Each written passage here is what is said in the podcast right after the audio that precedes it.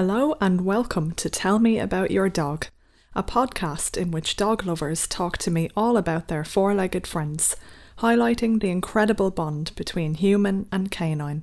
I'm Sarah, and this is the very first full episode of Tell Me About Your Dog.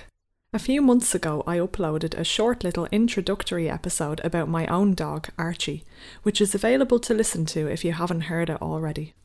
After that, life got in the way, as it so often does, but I'm very excited to get the series started properly now with some fun dog related conversations.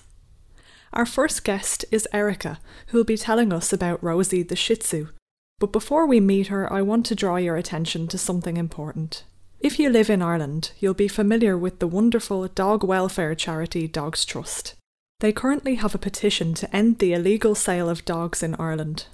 As I'm sure you know, puppy farms have been a huge problem in this country for a long time, and although new laws were introduced in February 2020 banning the illegal sale, supply, and advertising of dogs, we still need to make sure these laws are enforced. We're coming up to Christmas now, and it's a time of year when so many people buy puppies without really thinking about where they've come from or how bad the conditions may have been for the mother. If you haven't seen Dogs Trust's new TV ad about puppy farms, you can check out the video on their website. And you can also sign the petition there too. Just go to dogstrust.ie and you'll see it on the main homepage. Now it's time to meet our guest.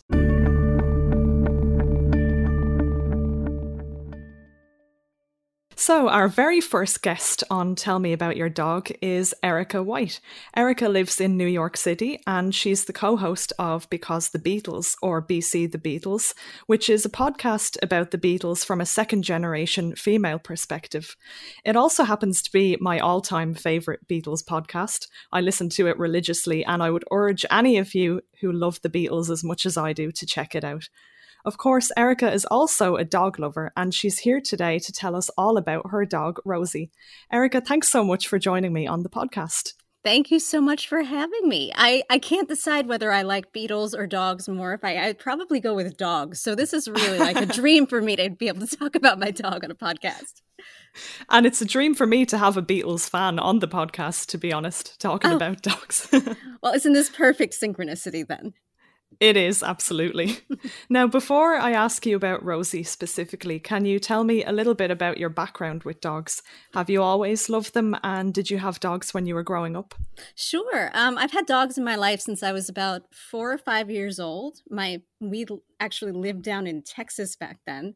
Um, we're all New Yorkers, Northerners, but my parents were down there because my dad got a job uh, in the South. And we um, adopted a very sweet little dog. Um, she was a year old. She was a peekapoo, so a Pekingese and a poodle, so a small oh. little fluffy, cute little dog.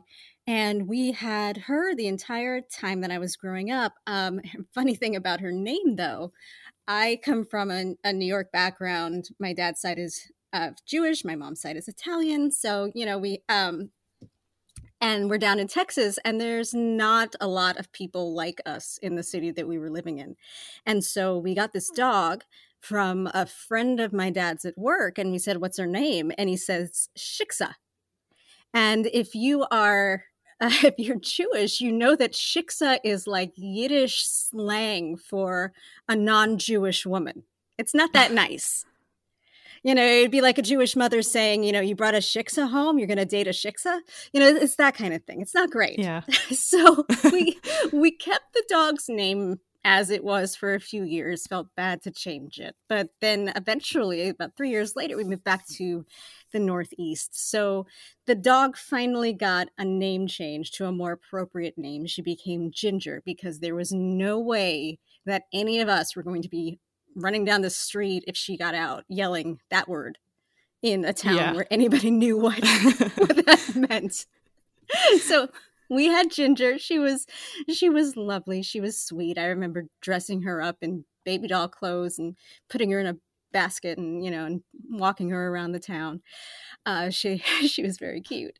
Um, I didn't have dogs for a while after that until my ex husband got a Shih Tzu actually in the last year of our marriage, and I became absolutely obsessed. And when we divorced, I decided that I, I had to have my own Shih Tzu in my life. It was just, it was a non negotiable. So as soon as I, you know, everything was settled in that area and I moved out on my own, I got my own rescue Shih Tzu, which is Rosie. Oh, lovely. Yeah. So tell us a little bit about Rosie. Uh, how long have you had her now? How old is she? She's about seven and a half. I got her five years ago when she was two and a half. She's a Shih Tzu, and she came into my life just at that time when I was I was looking for a rescue dog, and I, you know, I definitely didn't want to get a dog from a breeder. I know a lot about mill dogs, and you know, I, I just wanted to rescue a dog. So this was actually perfect kismet because my friend Bridget, who actually lives right near me now, she was looking to foster a dog and she had some allergies and she was trying to find a dog that would not aggravate her allergies. So she started fostering Rosie, who was then called Red at the time because she was a bright redhead she's not anymore. So it's very strange that she's so redhead. Um, and I got obsessed with following their fostering journey. And eventually she messaged me and she was like, Look, this dog is kind of bothering my allergies a little bit. So I don't think we can adopt her. So I was all over that. I was like, I will take her. I will take her right now. Please let me know when you want to hand her off. I will adopt this dog. So that's when I got this dog. And she was not in great shape when I got her. She had come from Miami. Um, she was not spayed when she showed up here. She was covered in a full body yeast infection, which oh. is not not pretty or comfortable. And she had and still has chronic dry eye, which is um it's pretty common in Shih Tzus where their their tear ducts don't make enough lick enough water, enough hydration, so they get a lot of gunk in their eyes, and it can scar their eyeballs can you know reduce their sight and she was not being treated for any of it when she came to the foster. So we had a lot of work to do. And do you how much do you know about her background? Like was she abused at all? Do you know?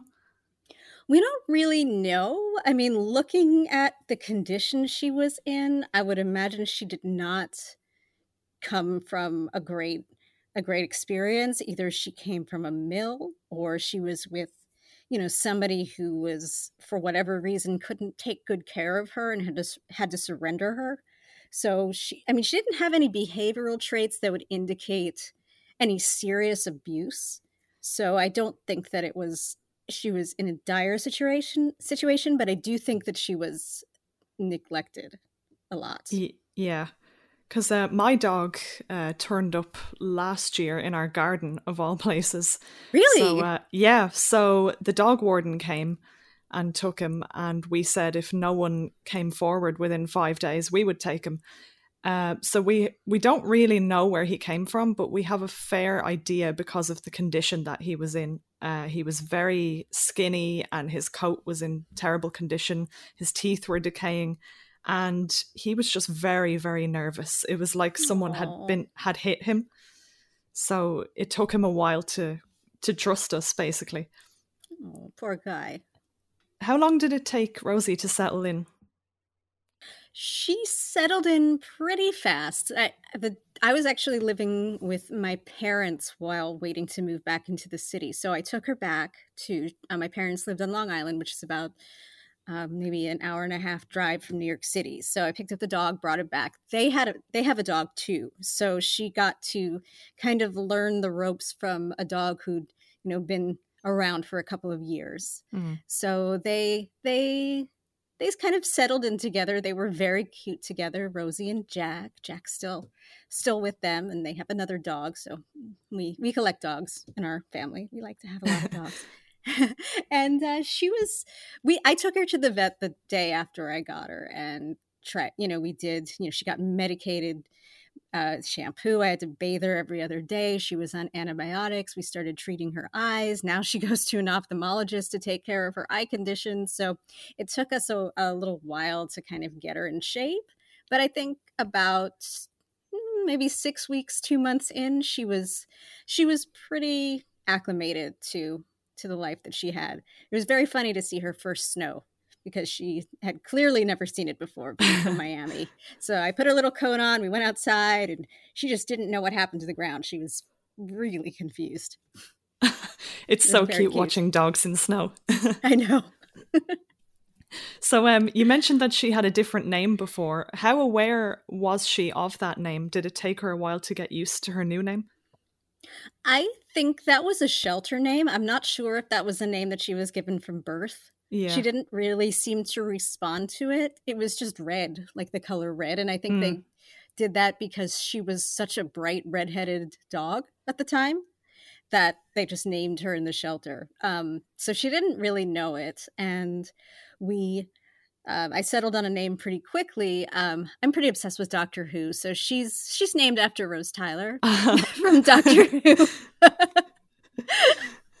that's where the name comes from. But it was pretty close to Red, kind of called back to her original name in a way, and referenced Doctor Who. She learned it very fast. Oh, that's good. Yeah. I had a similar experience naming my dog because we we just have no idea whether he had any name before, whether anyone even really interacted with him that much. But uh, I just always liked the name Archie for a dog. And when I saw him for the first time, I just knew he was an Archie. It was just immediately obvious. Aww. So um, it didn't take him too long to learn it. Um, but oh, I only he has a, a lot. He has a lot in common with the royal baby too. Yeah, exactly. So many people have asked me, "Did I name my dog after the royal baby?" um, but yeah, I only recently found out that I think Archie is like an old English name, and the meaning of it is brave. So I thought that was quite appropriate that it worked oh, out like so that. Sweet. I love it. How yeah. is he settling in now after a year?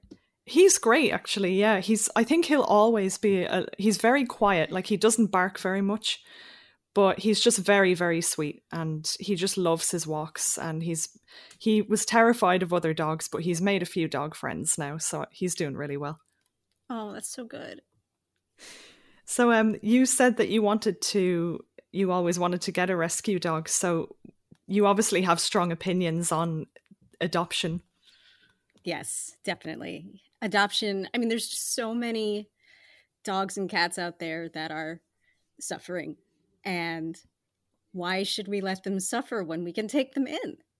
You know, and you know, even practically speaking, I feel like if you want to have the companionship of a dog, there is no dog that would be more grateful to have a home than a dog that hasn't had a home. And you can really build such a great relationship with a dog like that. And you're not dealing with the puppy phase either, which is a nightmare. So there, there are a lot of wonderful things about rescuing a dog. And, you know, a lot of these dogs have been through such hell and we may not know what it is but we know we're, we're giving them a better life. So i just i love rescuing dogs. I feel you know i i, I have a little bit of of you know i have sympathy for those puppies that are born out of puppy mills because mm. it's not their fault. And they you know of course we want them to have a home too but i think we need to find a way to stop that kind of breeding. It's not necessary. You can have a wonderful companionship and a beautiful dog. You don't need to breed a designer dog for that purpose. Exactly. And, you know, the, yeah. And the health problems that dogs have. I mean, Rosie herself, she's a she's a purebred Shih Tzu, and I don't know how her life came about, but you know, as a purebred, she has a lot of those purebred problems, like you know, propensities for for yeast infections, and her eyes are just such a problem for her you know, mutts are generally healthier. Exactly. Yeah. And I think also when people buy from puppy mills, it just encourages that cycle to go on and on. Like once there's money to be made from it, people will continue to do it. So it's a matter of kind of breaking that cycle. Yeah. And the idea of making a lot of money off of of lives is something that makes me uncomfortable with the whole thing too. I mean, you can you can give you can by giving your home to a dog you you don't have to participate in uh, exchanging money for that you can you know find you can do it without making it a commercial endeavor and i mean i'm a vegetarian too there's a lot of animal rights stuff and you know involved in my belief about that but i you know there are just adopt it adopt a dog find a dog. There's there are purebred dogs out there too. You don't have to you know settle you don't have to settle when adopting a dog there are plenty of rescue organizations that only deal with certain breeds if that is what is stopping you from going for a rescue dog Exactly. Yeah, I think there's a misconception uh, that there are no pure breeds in rescues, but obviously my collie is a pure breed, and I don't know whether it, a lot of collies do seem to end up in shelters, whether they're fa- considered failed sheep dogs or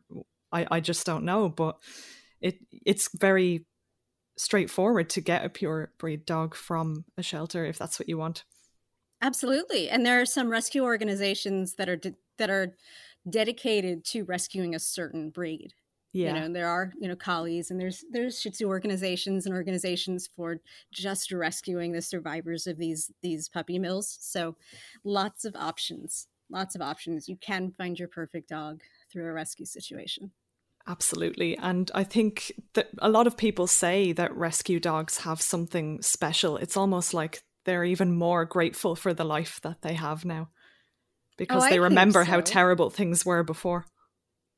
I know. You ever see those pictures on social media of their first car ride home after they're rescued? Yeah. You can you can tell they know that they've been taken out of something terrible. They are grateful. Yeah, they definitely know. Yeah. Um, so Rosie is a Shih Tzu, as you mentioned. Yes. Uh, what are the typical traits of the breed in terms of temperament? Uh, Shih Tzus were actually developed in China thousands of years ago as both companion dogs and watchdogs for the emperor. And so they're they are exactly what that is. They they are companion dogs. They like to be with you, to hang out with you, to just kind of curl up. They're pretty lazy dogs, and that's nice. Um, but they're also little guard dogs. She will be the first to bark if she hears somebody knocking at the door. And she is the first to bark right in your face if she doesn't really like you. It's very funny. so she's she still has those traits. It's adorable. Um, another thing about Shih Tzus is that they are hypoallergenic for the most part. So if you are allergic to a typical shedding dog, she has hair, not fur. So she does she does not shed at all. Uh, but what she does need is regular haircuts, just like our the hair on our yeah. heads. So you know it's a bit more of an investment because you know she she gets matted she needs to be brushed out she needs to be you know i i do my best in you know quarantine trim ups and such to try and keep her you know the hair out of her face but she does need full body groomings every couple of months to not look like a, an actual mop. So, know, that is a bit of an investment. Um, they do have issues with their eyes. Some Shih Tzus have early onset um, hip issues and joint dysplasia issues. So that's something to think about, especially if you're adopting a senior a senior Shih Tzu.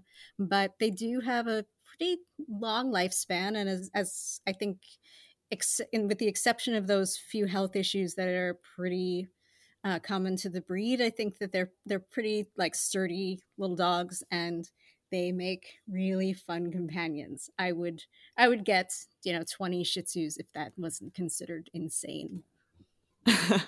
I don't think it's insane, to be honest. well, I like I like people like you. That's my that's my people. Um, so I was going to ask whether you would give any advice to other people who might be thinking of getting a Shih Tzu if they haven't had one before. Is there anything that people need to be aware of? Like, would they not be a suitable breed for everybody? They don't exercise very well because they're a short snouted dog. Um, they have less of a of a structure of a nasal structure to their respiratory tract and so they get winded much more easily um, and they have more trouble like on a on an airplane. It's it's harder to fly with them especially overseas um, because they, it's just their short airways make it more difficult for them to be comfortable in that environment. But you can take them wherever you go because they're small and that is nice. But um, they are not they're not an ideal dog for you if you want to be hiking or swimming or doing any kind of, you know, regular athletic pursuits with your dog. They they tire easily and they unless you want to get a carriage for them, they will when they're done, they're done. So don't expect to be running with those dogs.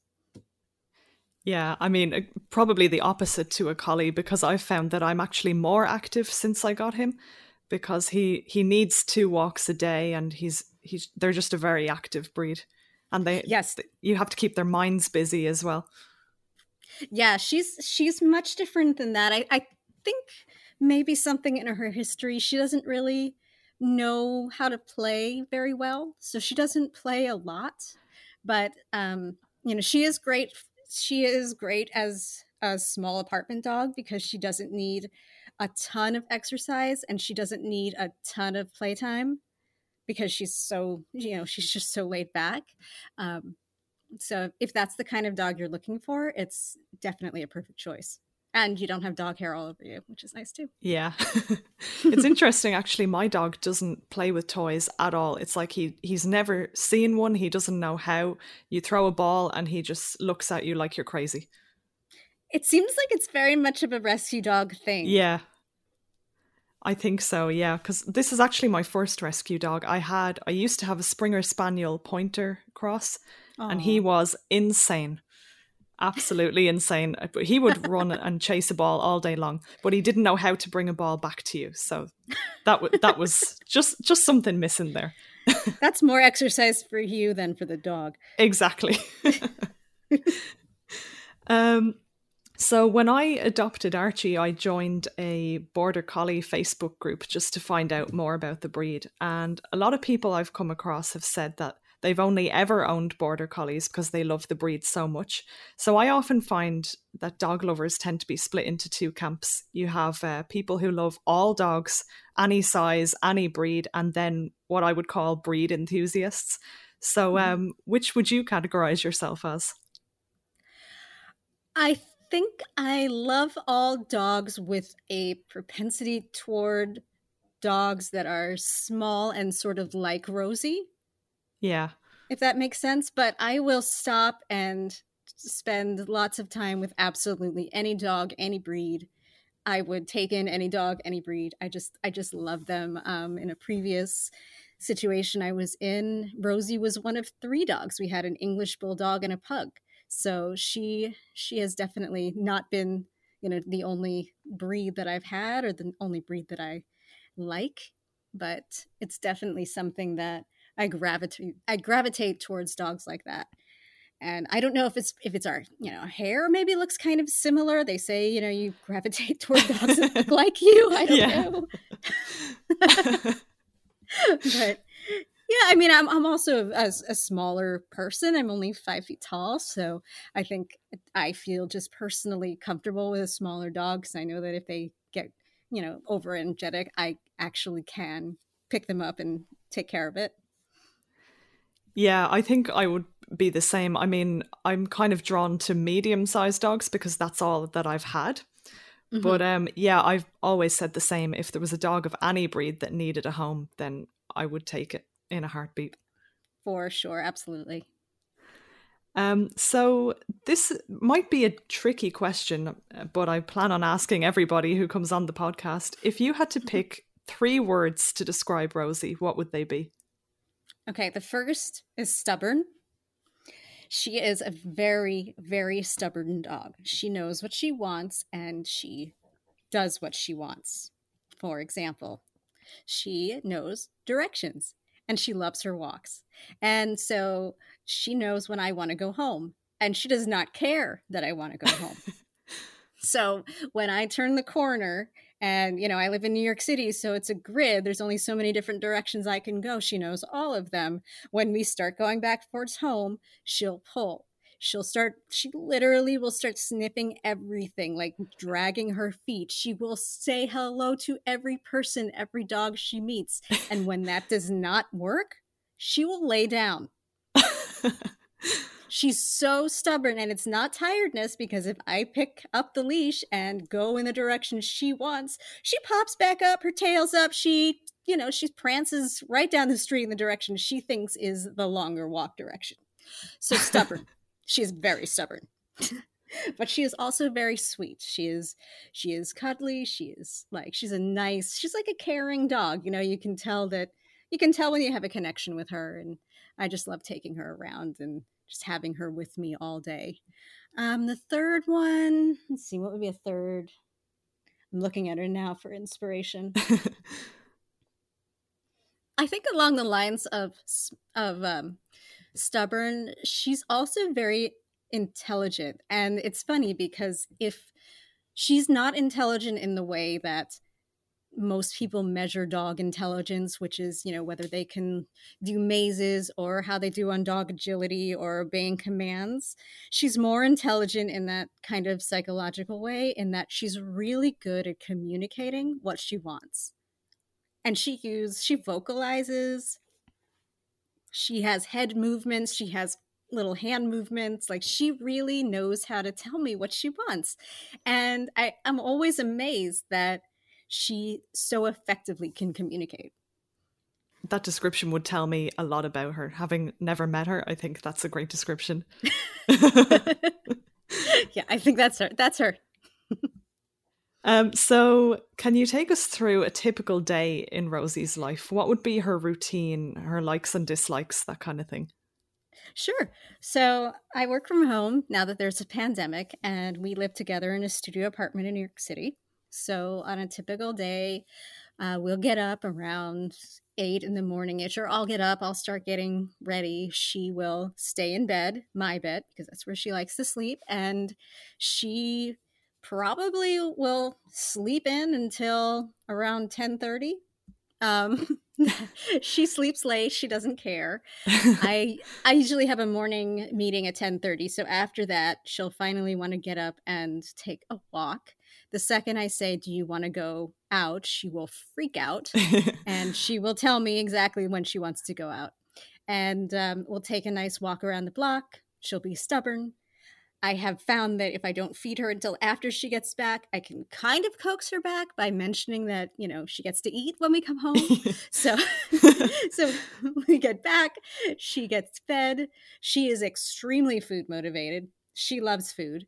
She you can see when you look at her you can tell that she loves food and i know she needs to lose a little bit of weight. The man on the street the other day told me she needs to lose a oh, little weight which i found kind of offensive. He was also not wearing a mask so two strikes yeah. on you mister.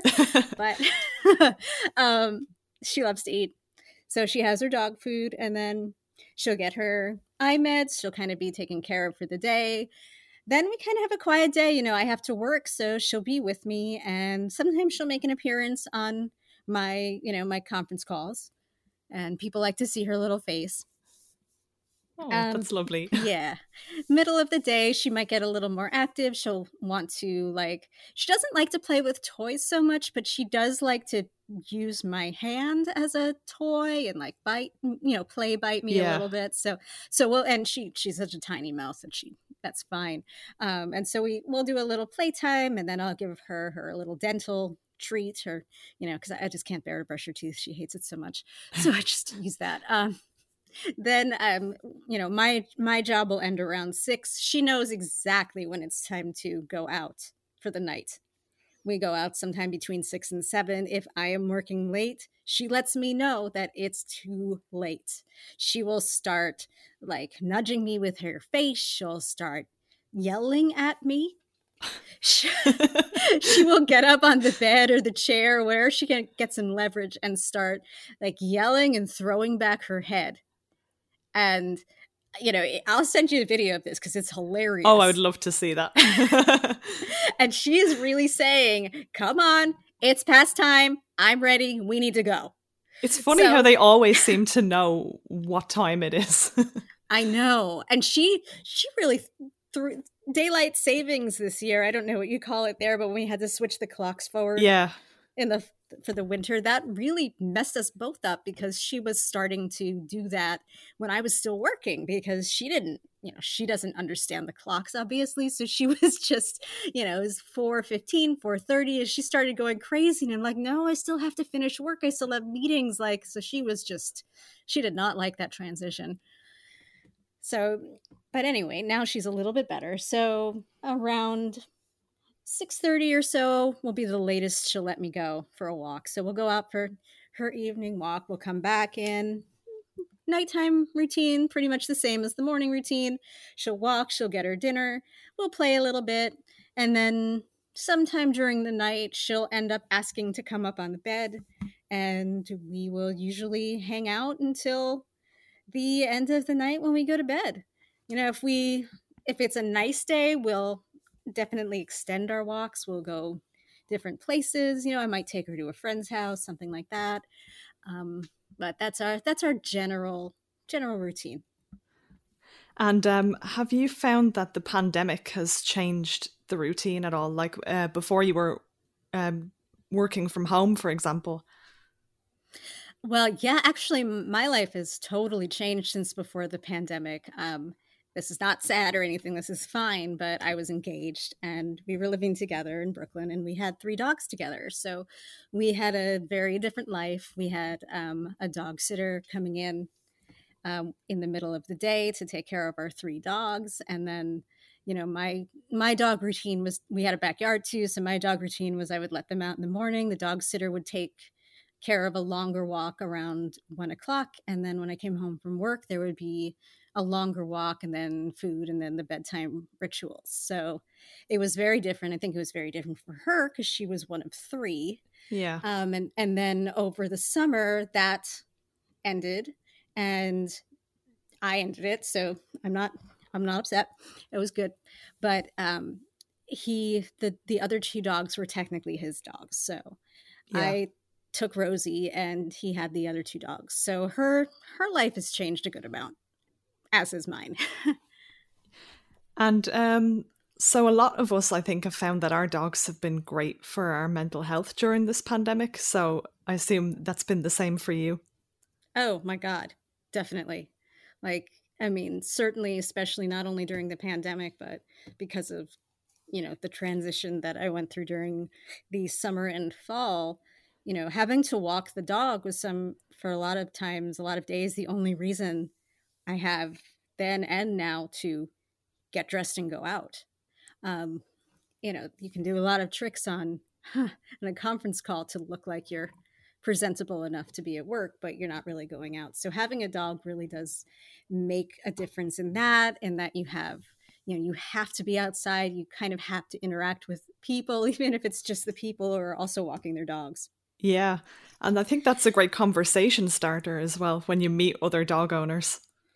Oh, absolutely. I know people's dogs' names and I don't know their names. Yeah. I get better at knowing the people, but I definitely like, oh, hi, Lola. It's Lola. I have no idea what Lola's owner's name is, but I love Lola, you know? So. Yeah, it's like you kind of forget to ask them their name. It's like, so who's this? Oh, yeah, and you're here too. right. And they talk to they talk to me as you know in and they talk to rosie. They don't talk to me. Yeah. they talk to her and i talk to their dogs but it's you know it's a little like dog sub community which is nice. Um, i've also been able to certify my dog as an emotional support animal which is great too. So she lives with me for free because they a certified dog in new york city at least does not have to pay rent uh, pet rent. And oh, wow yeah and i can take her to a few different places not not in the same way as a as a actual you know physical service animal but she she gets to come with me in a few more places than uh, she would have otherwise. She gets to travel in a little bit better style if we ever get to travel again. And uh, yeah so she has been a lifesaver during this pandemic and she will continue to be Great. And that leads nicely into my next question, actually. Um, what is it like being a dog owner in New York? Would you say that it's a dog friendly city? Oh my God, is it? I wonder sometimes if there's more dogs than people in my neighborhood. It's great. There's so many. And I live uh, about half a block to the entrance, to one of the entrances of Central Park. So that is just a dog heaven, especially when the weather is nice. You know, there's a, a, huge lawn, and they say that you should have your dogs on a leash, but people don't have their dogs on a leash. So you can just go in and let your dogs off, and they just all play with each other. There's so many different kinds of dogs, and they're so much fun and you get to know like i said you get to know some of the same dogs that you encounter on your walks you say hi to them you know their names you know i think rosie knows some of her favorite dogs too if i can tell by sniffing you know the way she sniffs them that she kind of has some dog friends which i like since i feel a little guilty that she's now the only dog and you know that may make me end up getting a second dog one day, but trying not to do that yet. Um, but yeah, it's a it's a wonderfully dog friendly city, and since I've moved up here, Central Park is definitely the place to be to hang out with my dog because it's just just everybody's just got their dog. It's so nice. That's amazing. I would love and that. And for Rosie as well is yeah, for Rosie and for me because I get to meet their dogs too. I get to pet their dogs. Yeah, so it's just a dog fest. exactly. And sometimes you'll see, and I haven't yet found like where you get in on this, but sometimes you'll you can tell that like people have uh, they've made like a, a dog meetup amongst themselves. So, you know, there'll be like, you know, 60 dachshunds in a little corner or something. And it's like, that's just so wonderful to see. wow. yeah. Oh, the dream. I know, um, right? So, um, can you tell us about some of the other places you like to go with Rosie as well as Central Park? Sure. Um, Rosie, well, Rosie doesn't go that far on a foot walk because like uh, because of her breed she does get a little bit tired easily and because she's so stubborn it's hard to take her on errands if errands are in a direction that she thinks is on the way home. So a lot of times we just we just do go to central park but she does come with me pretty much everywhere i get to go. And in the pandemic times we don't go to a lot of places but she gets to come with me when I see my friends. So, one of my best friends in the world, Ray, he has two dogs. He lives uptown from me, so she'll go visit him. My parents, they have two dogs. So, like for Thanksgiving, she'll be coming. And I really do think that Rosie is my mom's favorite dog, even though she has two dogs of her own. so, she's always very excited. She's always asking me for pictures of Rosie. Uh, my brother now lives. Uh, my brother and my parents live very close to each other now. They have a dog and three cats and a newborn baby. So they're always happy to see Rosie when I come to. Um, it's kind of a given that unless there's specific reason why the dog can't come, the dog is coming. Um, outdoor dining has been great too this you know in this pandemic because I can always bring my dog to brunch, which is nice. That's lovely. I wish there were actually like Ireland is always kind of we call ourselves a nation of dog lovers, but it's really not as dog friendly as it could be. Like there's very few dog friendly restaurants or hotels. I mean, they're they're kind of springing up all the time, new ones, but we I feel like we still have a long way to go. Has quarantine made any difference or the the pandemic with the way dogs are received? Do you do more outdoor dining? Uh, yeah, there's outdoor dining. I've actually discovered a couple of places. Like there's an Instagram account uh, that was created recently called Dog Friendly Ireland. So it's it, they post some good tips, places to go, and uh, yeah, not that many hotels, but I'm I'm looking into it. Oh, good. Yeah, you can't not take them. Yeah, especially I have to think about it more now because Archie is not the kind of dog that you could just leave for a while. Oh. He yeah, someone has to be with him all the time. So it makes it difficult to go to restaurants well when the uh, before the pandemic anyway because we just I think that we couldn't leave him behind really. Oh, I think the pandemic is going to change a lot of dogs personalities towards that way because they're so used to now all of their humans being home constantly. Yeah. You know, my, my parents actually they sold their house um, and they did the, the closing yesterday and they moved you know like an hour and a half away from where they were living and they had to take their two dogs with them because the dogs have been so used to them being home that if they go out for five minutes to pick up you know the groceries or something one of the dogs will just bark his head off the entire time he won't stop. So instead of you know being able to trust just leaving them at home for a day they have to take him in the car and just let them sit in the car while they do their business. Uh, as I mentioned earlier, you are a big Beatles fan and you have a Beatles podcast. So I, for that reason, I think this is a very important question. Does Rosie like the Beatles? And if so, who is her favorite Beatle? Well, of course, Rosie likes the Beatles. She's not insane. she loves the Beatles. and you know, it's funny. I'd never really thought about who Rosie's favorite Beatle is, which is is interesting because my co-host Allison, her her favorite Beatle is Brian Epstein, and her cat is named Eppie after Brian Epstein, and we are very aware of the cat and the cat's preference for Brian. So I've never thought about Rosie's preference, but thinking about her and her personality, she is definitely a George girl. She is a bit, I would say she's a little bit standoffish at times. She's not like a cuddle bug. She's definitely more of a don't bother me kind of girl. And yeah. she has been described in the way she kind of stares off into space as kind of like a wizard or a mystic. So I can see her surrounded by, you know, meditation in an ashram with a sitar and really just really getting into that that phase of George's life. That's really interesting actually. I, I think every dog sh- every dog should have a favorite Beatle. I think frankly. so too. Who is your dog's favorite Beatle? Um, I think Archie's into Paul mostly, which suits me fine, to be honest, because I play a lot of Paul around the house. Now, was Paul your um, favorite Beatle too, or do you have a healthy rivalry on this and you can have discussions and you know go back and forth? Paul is the thing is I always used to say that my favorite Beatle was George, but I wrote a whole uh, article on my blog a while ago about how my favorite Beatle has changed and how I feel like I'm betraying George for that reason. oh wow, I have to go read that. That's a, that's so interesting. Yeah, it's just kind of a tongue in cheek thing, but yeah, it's definitely it. I can't deny it anymore. It's Paul. It has to be Paul. I've always been Paul. Always. Yeah, whole life. Paul's solo material is my favorite anyway, so it just kind of stands to reason. How excited are you for McCartney 3? So so excited. Oh my, oh my god. god. This is going to rescue 2020 for me. that's that's the first thing like when I found it I posted it's like if anything comes out of this year that's good it's this. Only this. Yeah. Oh, thank you, Paul, for rescuing the year. And I was supposed to see him over the summer, and I was so disappointed that that trip was cancelled. God. Yeah, we were going to go to Amsterdam and then get the train out to see him. And I've never been to the Netherlands. It was going to be great. Well, let's hope that once this thing is over and we have a vaccine, that not only will he start touring again, but he'll tour on McCartney 3 and it'll be an even better show. Yeah, absolutely. I'm so looking forward to concerts again. Oh my God. Me too. Oh my God.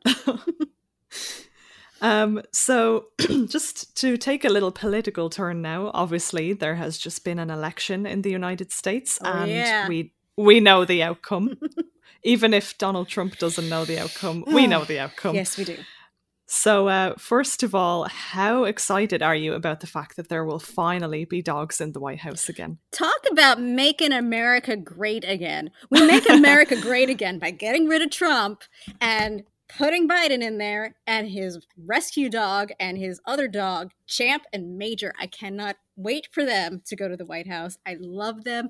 I love the fact that Biden has these dogs. He rescued a dog in 2018 from a shelter and he's just you know one thing about Biden and you know during the during the political primaries before all this happened you know Biden wasn't my first choice you know, he wasn't who I would have voted for in the primaries. But now that we see, you know, what he was up against with Trump, I really do think that he was the man for the moment because he is kind, he is empathetic, you know, he is going to get us through this travesty of the coronavirus with with kindness which is i think something that you know we've really missed here in america with uh, Donald Trump in office for so so long, four years it feels like forty, um, and showing that he, you know, that wasn't a political thing. It was two years ago. You know, he's always had dogs. You know, he rescued a dog. You know, the that shows a level of humanity and kindness that you can't fake. And I'm just so excited to see that back and it's just such a nice it's a nice break too from politics when you get to see you know we're not getting to see our politician on the side you know, basically embezzle money from the American people and talking about paying off porn stars. We're, ta- we're, we're looking at their life with their dogs and we're looking at something very wholesome and nice. So I am so excited about this. And Major, of course, I believe is going to be the first ever rescue dog in the White House. Yes, he is. So Champ has actually had some experience. He's 12 years old, so he was with the Bidens when Biden was vice president. So he's been around, you know, he's going to be able to show Major, the rescue dog, a little bit of the ropes around, you know, around Washington D.C. But yeah, Major is the first rescue dog ever, which I mean just just think about what we've got now. You know, we've got Joe Biden, his wife, who is a PhD, and you know the first first lady who's going to keep her job while she's first lady as a teacher. We've got Kamala Harris, who's the first. You know, she's half African American. She's half Indian. You know, she's the first woman vice president. She's married to a Jewish man, and we've got rescue dogs. I mean, if you just think about like what America is and how it should be represent, represented, we have so many wonderful elements in this family. And while maybe the rescue dogs aren't top of the list in many people's minds for what is most important about this, you know, this group of people, it says a lot about who the Bidens are. So thrilled. It does. And uh, I assume you've seen the Twitter and Instagram accounts for the dogs. Oh, followed them immediately. Yeah. I think I think the Twitter account got suspended sometime last week. Suspended? Did they yeah, tweet um, something something incendiary about Trump? I I heard two things about it. Um, one thing was that Trump supporters kind of started to report the account to get it suspended. Ugh. And then the other thing I heard was that it was suspended for impersonation. What? S- yeah, impersonating the dogs. So oh I don't know God. which I don't know which is actually true. Wow. But yeah. well, I, I mean, if if you know the the pro Trump people are gonna, I'm sure, have a lot to say in the next couple of months. That's fine. You say what you want. Don't go after the dogs. Yeah. Leave the dogs out of this. I'm sure that the powers that be of Twitter will understand who's behind this crazy, crazy thing and reinstate their account shortly. Yeah, I mean, I think they've created another account. It looks like it's run by the same people, but the Twitter handle is different. I think this one was First Dogs USA with underscores, but this one has no underscores. I so I, am pretty sure that. it's. Yeah, I, I think it's the same one. It looks like it's the same one. Okay, that's good. Well, I'm yeah. gonna I'm gonna have to go and check that out because I don't want to ever not follow these dogs in every possible platform. I know. I mean, this is what everyone needs for the next four years. Exactly. That's just that is insane to me. There are so many dog accounts on all of the social media platforms. Like that's at least three quarters of the things that I follow are yeah dogs. Like ha- how can you impersonate a dog like on social media? It's just it doesn't make sense. Because dogs can't type. yeah, exactly. Who's to say the dogs haven't endorsed it? That is true. They look pretty smart. Yeah, definitely. um, and I think I, I read a Trump quote the other day about why he didn't have dogs, and he said something like, it would make him look phony or something like that. Oh, really? That would make him look phony. Yeah, yeah. that would be the final thing. Makes Jeez. perfect sense now. Jeez. God, I cannot wait till that man just slithers into his hole and whatever he says, we don't have to listen to him. Yeah, and he probably still won't have a dog after all this. You know what? That's good for the dogs. Exactly. He probably Absolutely. couldn't have the dogs. Dogs have a great sense of when you're not a good person. Or when you They you know, do. They yeah. they would I can't imagine the kind of dogs that would want to be around him. Yeah, I can't either.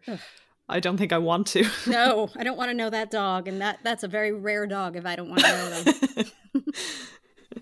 so, um, can you sum up why you think the bond between dogs and humans is such a special one? If that's not too difficult a question, that's a huge question. I will do my best. Um, well, I think dogs have all of the when when you have a relationship with a dog, you're having this relationship where you have all of the positive feelings without a lot of the overlays that a human mind puts on a relationship with another human. You know, you're not thinking about how you look or what you said last week that might have upset them or did that look come across? You know none of the social anxiety stuff you know the you don't have arguments with them. If you accidentally you know step on their foot you feel really bad and they've forgiven you immediately. You know there's no there's no there's all the love and none of the angst or the hate. So in a way i think that for the humans, you know, a, a dog can really show you what it means to be an authentic person and to really love. And I think for the dogs, you know, dogs, I think dogs really do have a connection to humans beyond wanting to be fed. And of course, they want to be fed. There's no question. My dog, especially, is extremely food motivated. Um, but they you know, you can look into a dog's eyes and you can definitely see the love there. You can feel the love there. And I think that it's just such a pure relationship. So, I mean, I wouldn't want to live my life without a dog or many dogs, like lots of dogs. yeah. Preferably lots. Yeah. Preferably like, you know, to the point of like scary number of dogs. But right now, my one dog is great. Well, it's been so lovely talking to you about your dog and about dogs in general. So, before I let you go, if anyone listening wants to check out your podcast, where can they find it? Sure. We're at BC The Beatles everywhere. Our podcast is called Because the Beatles, and you can find us on Apple Podcasts, Spotify, or wherever you are listening to this now. Please subscribe. Fabulous. Thank you so much for joining me to talk about dogs. It's been great. This has been an absolute pleasure. Thank you for having me. Thanks for listening to Tell Me About Your Dog. Please subscribe on Apple Podcasts, Spotify, or wherever you're listening to this episode right now. And if you like what you hear, why not leave a rating or review? It'd be much appreciated. You can also follow us on Twitter at TMA Your Dog Pod. And if you want to tell me about your dog on a future episode, please feel free to get in touch there. Our logo was designed by Colin Brennan, and you can check out his work at colinbcreative.com. See you next time.